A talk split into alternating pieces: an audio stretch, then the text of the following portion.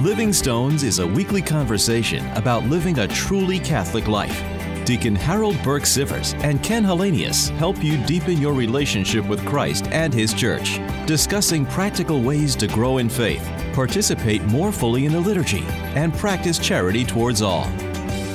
Hello, and welcome to Living Stones. I'm your co host, Deacon Harold Burke Sivers. And joining me in the virtual studios on South Bend, Indiana, is the man who lost the battle for the chartreuse colored Skittle, Ken Hallenius. Ken, how you doing, my friend? I am well, e- even if heartbroken. I mean, it was the most beautiful color. Chartreuse is, of course, is is it beautiful green, opalescent green, and it was going to be a great tasting Skittle as well, because it was actually going to taste exactly like the liqueur that's made by the monks of the Grand Charterhouse in France. I mean, everything that went around it. I can't believe people instead voted uh, for the uh, the Puce Skittle. Uh, Puce just isn't even a handsome color. Amen. No, no, no. How's it going, Ken? Things are good. So I think I mentioned last week. I know last week we were talking about kind of initiatives coming up for the De Nicola Center. This uh, so after we're done recording here tonight, I'm going to be getting on an airplane and heading to Washington D.C. to uh, help co-host a roundtable discussion this week. Uh, we're going to the March for Life, and then next week when we record together, I'll be recording from uh, Salt Lake City, uh, well, from Park City, Utah, because I'm going to be attending the uh, Sundance Film Festival uh, next week, uh, go to a conference called the Windrider Summit, which is a, fantastic gathering of film students and professors and filmmakers and producers and actors who are interested in films that discuss issues of ethics and discuss you know issues of faith. And so the windrider folks are just uh, we've we've had wonderful conversations and and seen great films, uh, you know, about disability and dignity, and we've discussed like the movie The Exorcist and how it portrays questions of faith. So it's really particularly interesting in the context of the Sundance Film Festival, right, which is the one of the premier movie events of the of the year. And a chance to discuss these topics with uh, students who are interested in becoming themselves filmmakers and, and in the industry. And so uh, I'm really looking forward to that. It'll be a lot of fun. I've been uh, once before and, and, um, and it was a, a, great experience. Plus, I get to see films uh, bef- well before they make it to the big screen, and some films that never make it to the big screen because they don't get picked up. So it's kind of fun. All right. Wow. What a unique experience. What a interesting job that you have. All the, the wonderful things that you get to do from pilgrimage to hosting things uh, events on campus, pro life events on campus, to going to film festivals. Yeah, just, yeah. Just to show you that the real um, impact that the faith has in culture. Yeah. Right. Yes. Yeah. so much. it's not it's not just it's not just the issues of faith, but it's really how we impact all of the the culture and society as well. Yeah, so, and I'm actually taking two uh, uh, students here from the university. That uh, one is in the is a film, television, and theater major. The other is actually a seminarian who is also interested in in uh, issues of of faith and kind of the what the media can do. And of course, the Congregation for Holy Cross, which runs a uh, Congregation of Holy Cross, which runs the University of Notre Dame, has long been involved in the media. Uh, we think of the, of course, Father Patrick Peyton uh, was involved in in preaching the gospel, and and um, and then of course also involved in family theater productions, which has been producing movies and radio. Uh, you know, since the earliest days of, of radio and television and theater. Uh, so these are these are folks that have been deeply involved in media for years, and so yeah, their uh, uh, Family Theater Productions and Holy Family Ministries are part of the Windrider family. So I'll be interacting with with uh, Father David Guffey and uh, and others uh, from the Congregation of Holy Cross while I'm there in in Park City as well. So it's not that far right. off from what what I've been involved in in my day in my day job. So yeah. All right, fantastic. That's great. Yeah. So, yeah, just for me, you know, I uh, recently did a parish mission down in Naples, Florida, uh, which was great, and the priest there and I are doing a pilgrimage together uh, later this year to Greece. Oh, Uh, fun! footsteps of St. Paul. yeah. Yeah. So hopefully we can uh, get some people. If you're interested, just go to my website, deaconharold.com, click on the pilgrimages tab and see all the wonderful places that we're going to in 2023.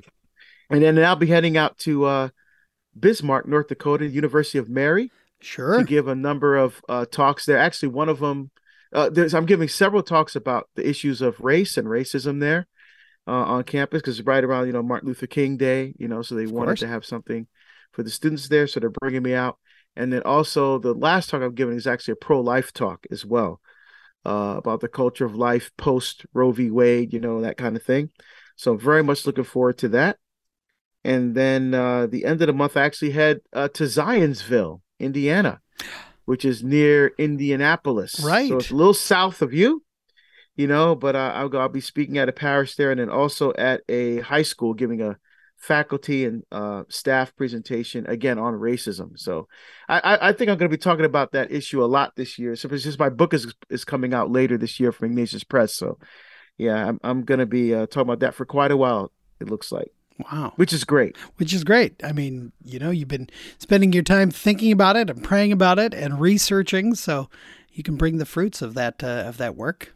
Some people like to read, other people like to hear it, and so you're going to get a chance to share share the fruits of that research. So fantastic. Yeah. Well, Deacon, we have been talking about pilgrimage for the last number of weeks, and uh, we're getting close to the end of our of our document that we've been sharing called "The Pilgrimage in the Great Jubilee." And uh, we're going to pick up our conversation tonight uh, with paragraph 34 of this document.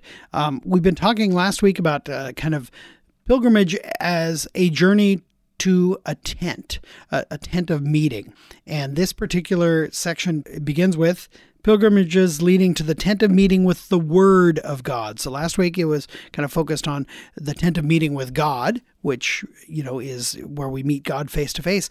And here we're going to start where we learn about the value in pilgrimages of listening to the Word of God, to the Scriptures proclaimed, where we encounter the story of our history and the story of God's reaching out to us. So they say the fundamental experience of the pilgrim must be that of listening because the oracle of Yahweh will go out from Jerusalem. And there they're quoting the Scriptures. So the importance right here is of going and having a chance to hear the word of the Lord.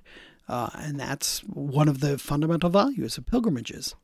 Yeah, absolutely. And uh, again, a beautiful connection with the mass because how do we start off mass with the with the liturgy of the word, Right. right? So we're hearing God speaking to us in his word, which prepares our hearts, our minds, and our souls to then receive him again, body, blood, soul, divinity in the Eucharist.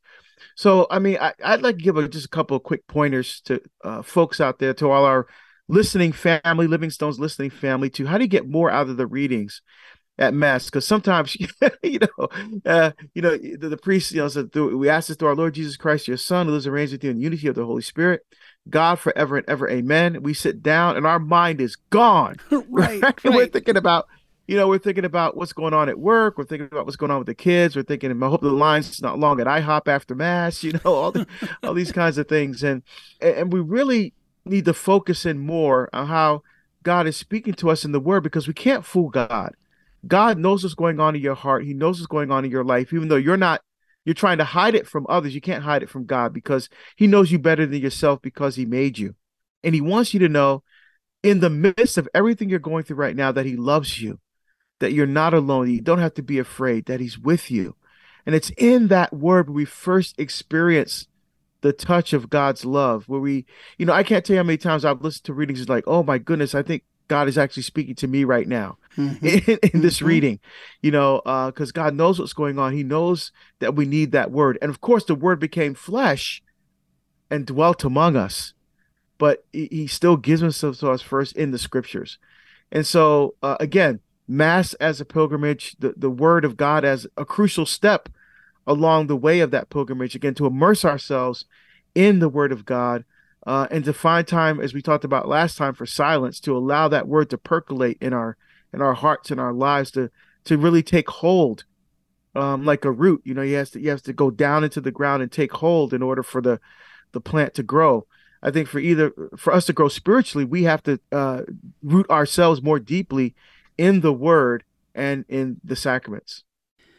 Really glad that you've kind of pointed out again a point you you made multiple times during our our conversation on pilgrimages here is how even in our daily life even going to mass in our regular parish is a form of pilgrimage.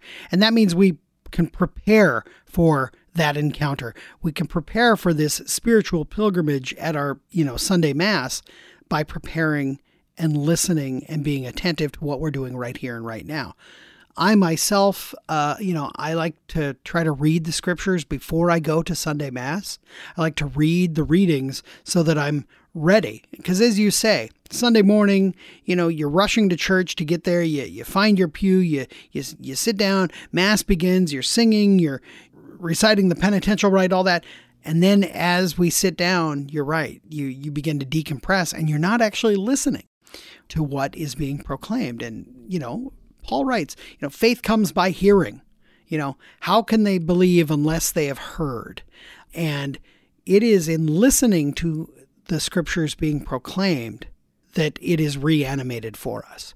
But I like to sit beforehand so that I'm actually able to pick up the thread so that I'm I'm anticipating what is being said. And then as you say, that sometimes that provides an incredible insight because I'm reading the scriptures at home preparing for Sunday mass and then the lector goes and emphasizes a different word than maybe I had emphasized in my head and I realize, "Oh my gosh, I had not thought of it that way. I had not thought of God speaking to me through the scriptures right here and right now because I'd been reading it and anticipating one thing.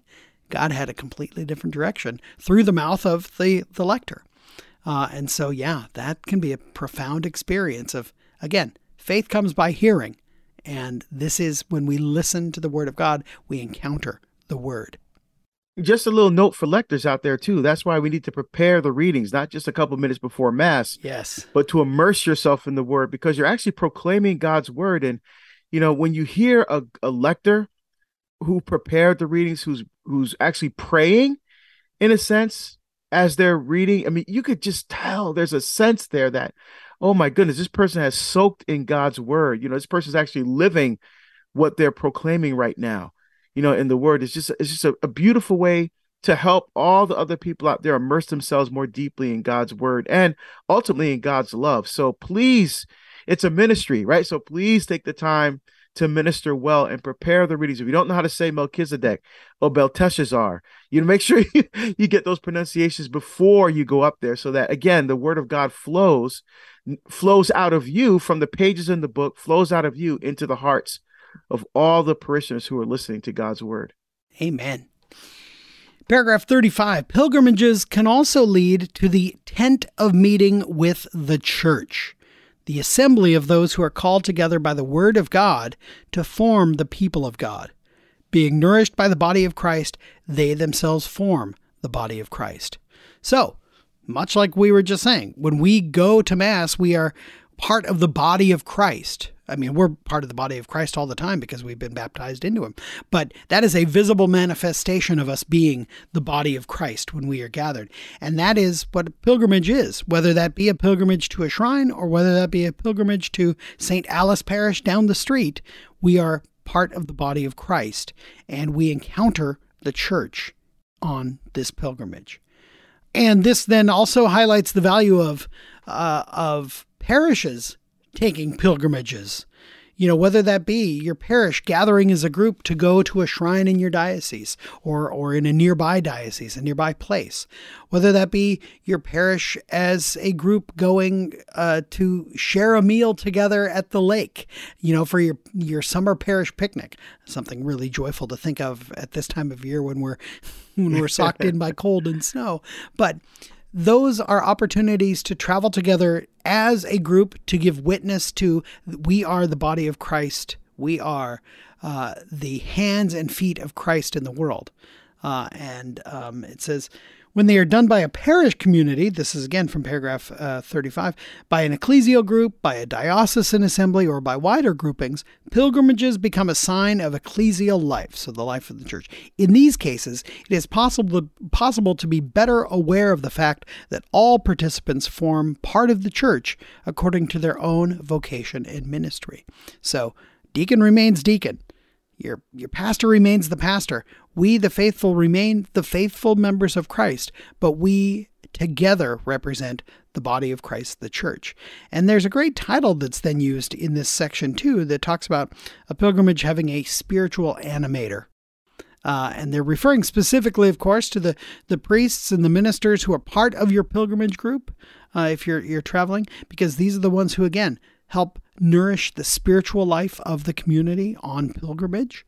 Um, but they have important ministry uh, and and need to be prepared themselves. And I know you, Deacon, have accompanied. You just mentioned, you know, you're going on pilgrimage with the pastor from Naples uh, on the in the footsteps of Saint Paul in Greece uh, this uh, later this year. So uh, you too need to prepare for a pilgrimage. You have specific responsibilities uh, as one of these spiritual animators on a trip. What are some of the ways you prepare? Uh, well, one of the things that I do is obviously spend time in adoration. You know, because one of the things, and um, you know, I kind of hate to put it this way, but I've been to some of these places multiple times, and I just don't want it to be like, oh, here we go again. Oh, I've been here already. You know, just kind of take it for granted. Sure. You know, um, and I really ask for, okay, what can I learn this time? How can I grow this time? uh, what can I get out of this experience that I haven't gotten out of my other pilgrimage experiences when I've come here? You know, all asking God for a, a deeper reception of His Spirit, you know, for for a clearer understanding of how He's working in my life at this particular time. Yes, I, I may have been to this place before, but it's been you know my what's going on in my life is not the same as it was the last time I was there. Right. You know, so how am I different, and how am I allowing God, you know, uh, to expand my heart to expand my will, you know, on this particular trip. You know, what what does God want me to learn this time? You know, what is the lesson he wants me to take away so I could be a better husband, to be a better father, to be a, a greater servant to the church as a deacon. You know, so so um immerse him and that of course that all happens for me in adoration. I just I just love adoration of the listeners don't know don't know that by now. You know, right, right, right. Um, you know, so so that's and and I also try to read a few things too. Like um, if I go to the Holy Land, I have a number of books where it talks about the the history of Israel, um, what's going on in the land, some of the customs that are happening there, so I can maybe notice something or pick up something differently than um, than I didn't notice the last time, or uh, something new and fresh. You know, um, so for exa- for example, you know, uh, it, it talks about um, the camel passes through the eye the eye of the needle right it's easier mm-hmm. for a camel to pass through the eye of a needle than for uh, a rich person to enter the kingdom of heaven that whole thing and so so i was thinking okay the camel passed through eye of a needle. Maybe that's an idiom you know like okay that because you eye of a needle because you think of a needle sure. uh, yeah the thread. of, of course that's impossible for a camel to pass through that obviously. But but i come to learn that actually when you know there's there were the the the nine gates that you entered in Jerusalem, right? And, and the gates closed at a certain time. So if you're traveling to with your goods and products on, of course, laden on the back of a camel, you know, uh, and you got to the city after the gate closed, there was an opening called the Eye of the Needle. So it was an opening in the wall uh, that you can enter into but in order for an animal to enter into that, you got to take all of the stuff off the animal's back and then try to squeeze that animal through that opening in the wall, you know, so that they could, so you can actually get through. So you have to spend a night outside the walls of the city. So they called that the eye of the needle.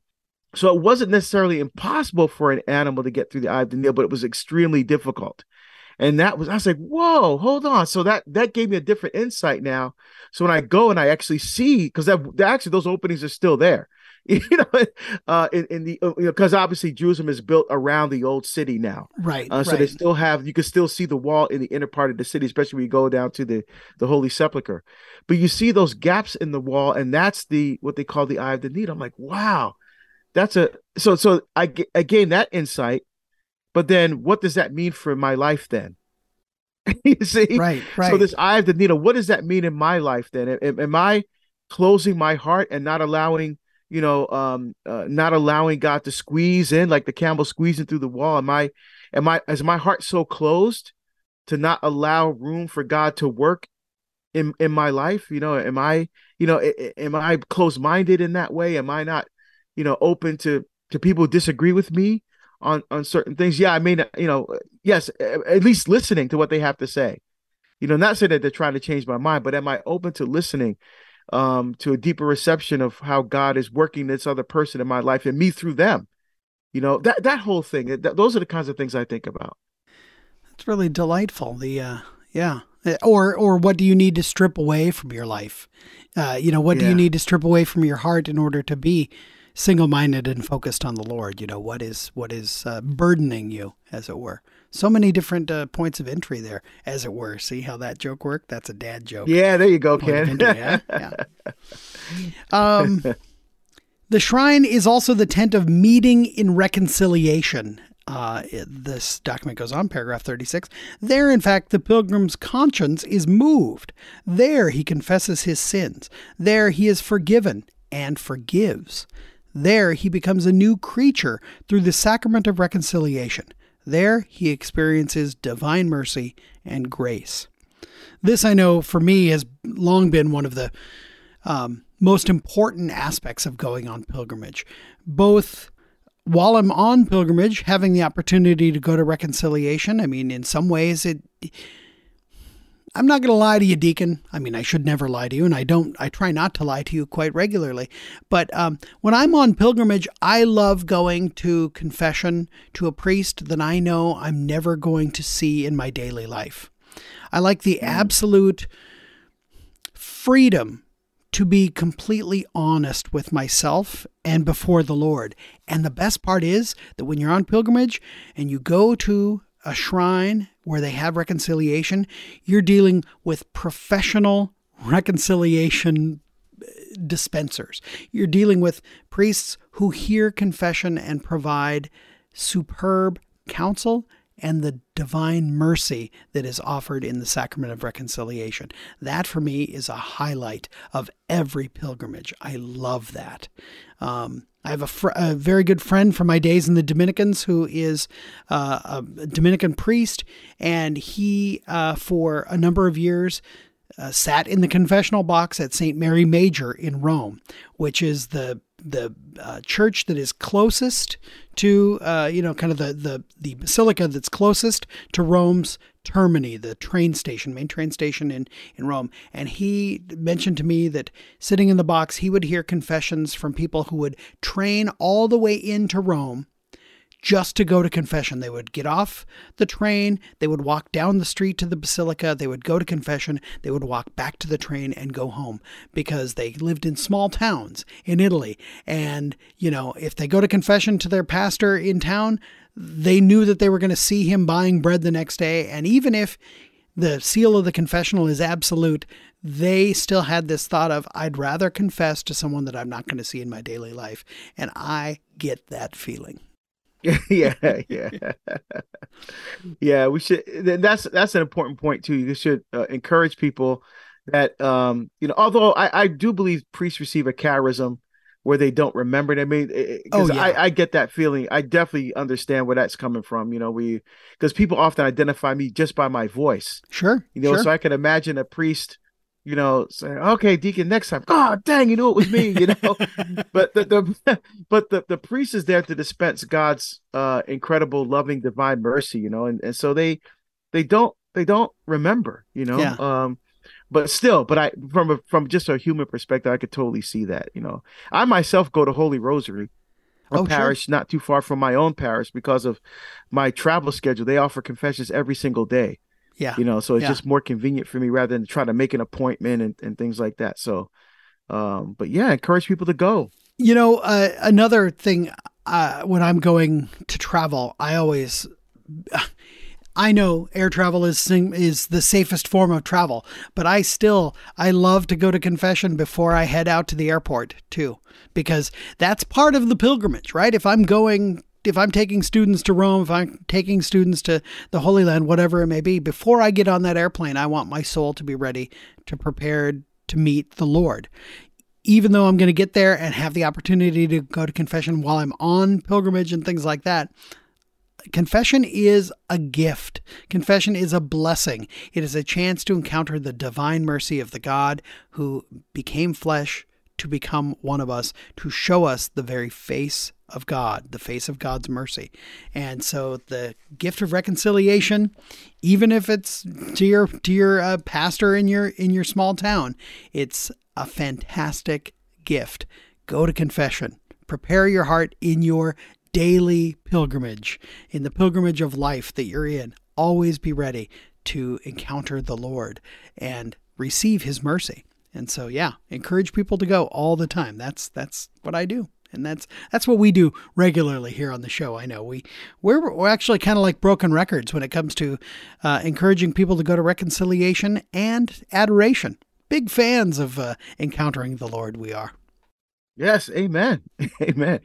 Yeah, because we can see the fruits in our own lives, you know. So yeah, I think I think that's entirely true. I think that's partly what what makes us so joyful uh, about being Catholic is that we avail ourselves of the sacraments that and and encourage and invite others to do the same. And so but Deacon, we've actually, believe it or not, run out of time tonight again, as we do, because we got onto our favorite that always topics. happens. I know, you know, get onto our favorite topics, and next thing you know, the the clock slips away from us. But uh, we do encourage you to encounter us uh, and our smiling visages. If you're on Facebook, go to Living Stones Media.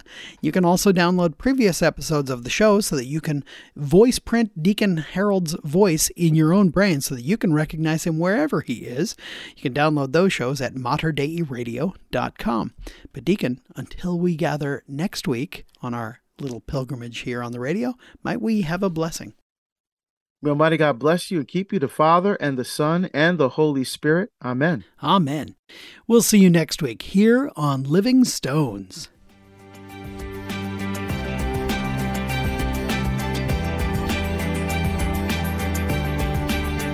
You've been listening to Living Stones with Ken Hallenius and Deacon Harold Burke Sivers. Living Stones is produced at the studios of Mater Dei Radio in Portland, Oregon. For more information about this show, go to materdeiradio.com. That's M A T E R D E I radio.com.